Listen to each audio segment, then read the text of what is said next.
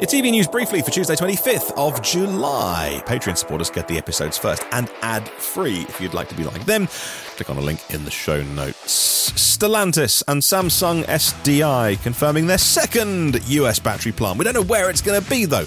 It's going to be thirty-four gigawatt hours of production per year. Uh, twenty-five new pure battery electric cars introduced from that company before the end of the decade in North America. They got the brands to do it. They got Jeep and Ram. They could bring Peugeot and Alfa Romeo and Citroen and Opel and Vauxhall and more as well. They've also got their first factory announced last year, uh, which is going to be in Indiana, Kokomo, isn't it? And also their Canadian uh, joint venture with L G. Uh, that had a little bit of a wobble lately. I think that's back on track. But they've got battery factories in France and Germany, Italy as well. I think they need something like four hundred gigawatt hours of batteries a year by the end of the decade. Stellantis is a massive company, and they're supply chain needs to be equally chunky. Mercedes-Benz are preparing to unveil an entry-level electric vehicle, a successor to the C L A.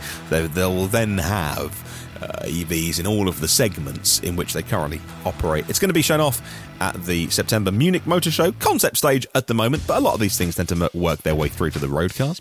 B Y D and F A W began to build a battery factory last February. A year and a bit later, they finished it. And the batteries are for now rolling off the line in northeast China. It's just the speed at which stuff happens in China. It, it continues to blow me away.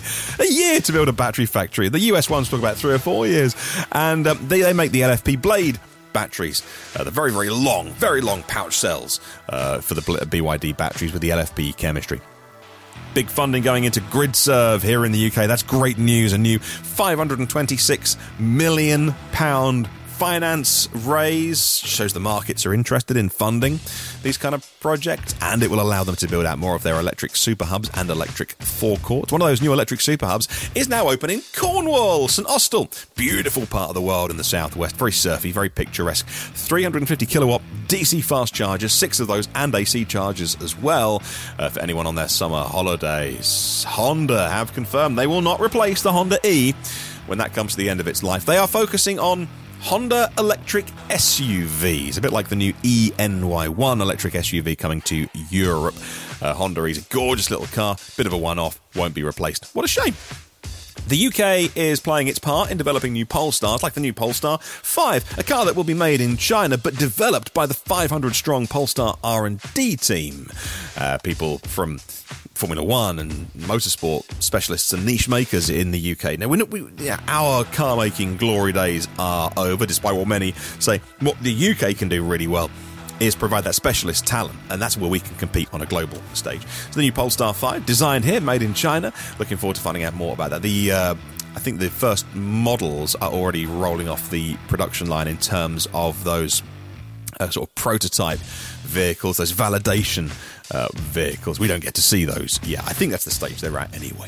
Genesis and Samsung collaborating with their new electric S U V from Genesis, the G V ninety, the latest Samsung technology in the form of semiconductors and display technology and OLED display, the first for a Hyundai Group car. When that big S U V arrives, the electric G V ninety.